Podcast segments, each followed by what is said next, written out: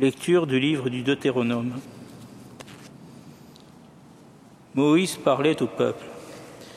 Maintenant, Israël, écoute les décrets et les ordonnances que je vous enseigne pour que vous les mettiez en pratique. Ainsi vous vivrez, vous entrerez pour prendre possession dans le pays que je vous donne, que vous donne le Seigneur, le Dieu de vos pères.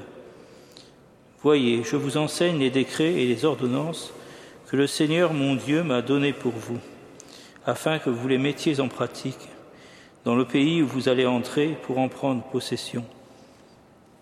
Vous les garderez, vous les mettrez en pratique. Ils seront votre sagesse et votre intelligence aux yeux de tous les peuples. Quand ceux-ci entendront parler de tous ces décrets, ils s'écrieront Il n'y a pas un peuple sage et intelligent comme cette grande nation.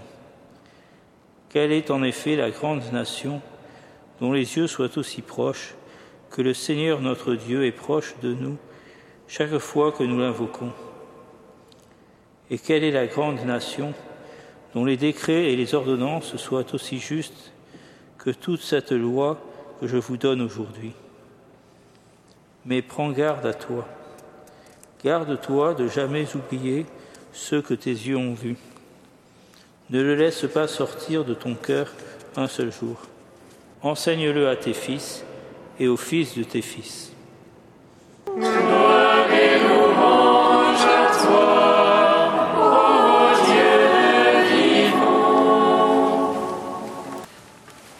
Commentaire du frère Stéphane Marie. Vous vivrez et vous entrerez dans le pays que le Seigneur vous donne. Deux verbes au futur qui nous montrent que Moïse présente une promesse à venir. Promesse d'entrer en Canaan, qui est également promesse de vie.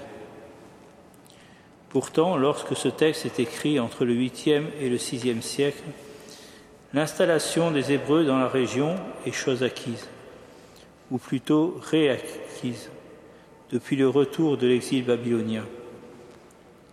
La promesse de Dieu appartient-elle alors au passé Ou bien, si au contraire elle concerne le temps présent, comment comprendre son actualité? Le texte lui-même esquisse une réponse à ces deux questions en démontrant que la libération du peuple de l'Alliance se poursuit bien au-delà de la sortie d'Égypte, de la traversée du désert et de l'entrée en terre promise car en orientant résolument Israël vers la présence d'un Dieu vivant qui lui est proche, le livre du Deutéronome lui redit combien son bonheur et sa finalité ne peuvent trouver leur accomplissement dans la simple occupation d'un espace géographique, mais qu'elle trouve son prolongement dans le cadre d'une proximité avec Dieu. Proximité intime et relationnelle renvoyant à un lieu non plus situé dans l'espace, mais dans l'intimité du cœur. Proximité transformante également, par laquelle sont promis au peuple fidèle deux attributs de Dieu, la sagesse et la justice. Proximité appelée à s'étendre aux dimensions de l'universalité, enfin, puisque par son action transformante, elle témoigne d'elle-même aux yeux de tous les peuples la contrepartie d'une telle promesse, c'est la garde de la loi, une fidélité qui trouve là aussi son lieu d'action dans le cœur, même lorsque l'homme évolue au beau milieu d'un environnement hostile et incitant à l'infidélité. Prends garde à toi, garde-toi de jamais oublier ce que tes yeux ont vu, ne le laisse pas sortir de ton cœur un seul jour.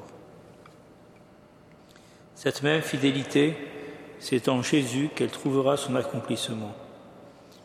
Observez le Fils au désert, c'est contempler en lui la manifestation de cette écoute inconditionnelle de la volonté du Père. Le suivre au désert, c'est remarquer combien par lui et en nous, l'appel de Dieu à la fidélité au grand commandement de l'amour trouve une réponse au gré de nos existences. Garde-nous en ta présence, Jésus, apprends-nous l'écoute et la fidélité à la volonté du Père.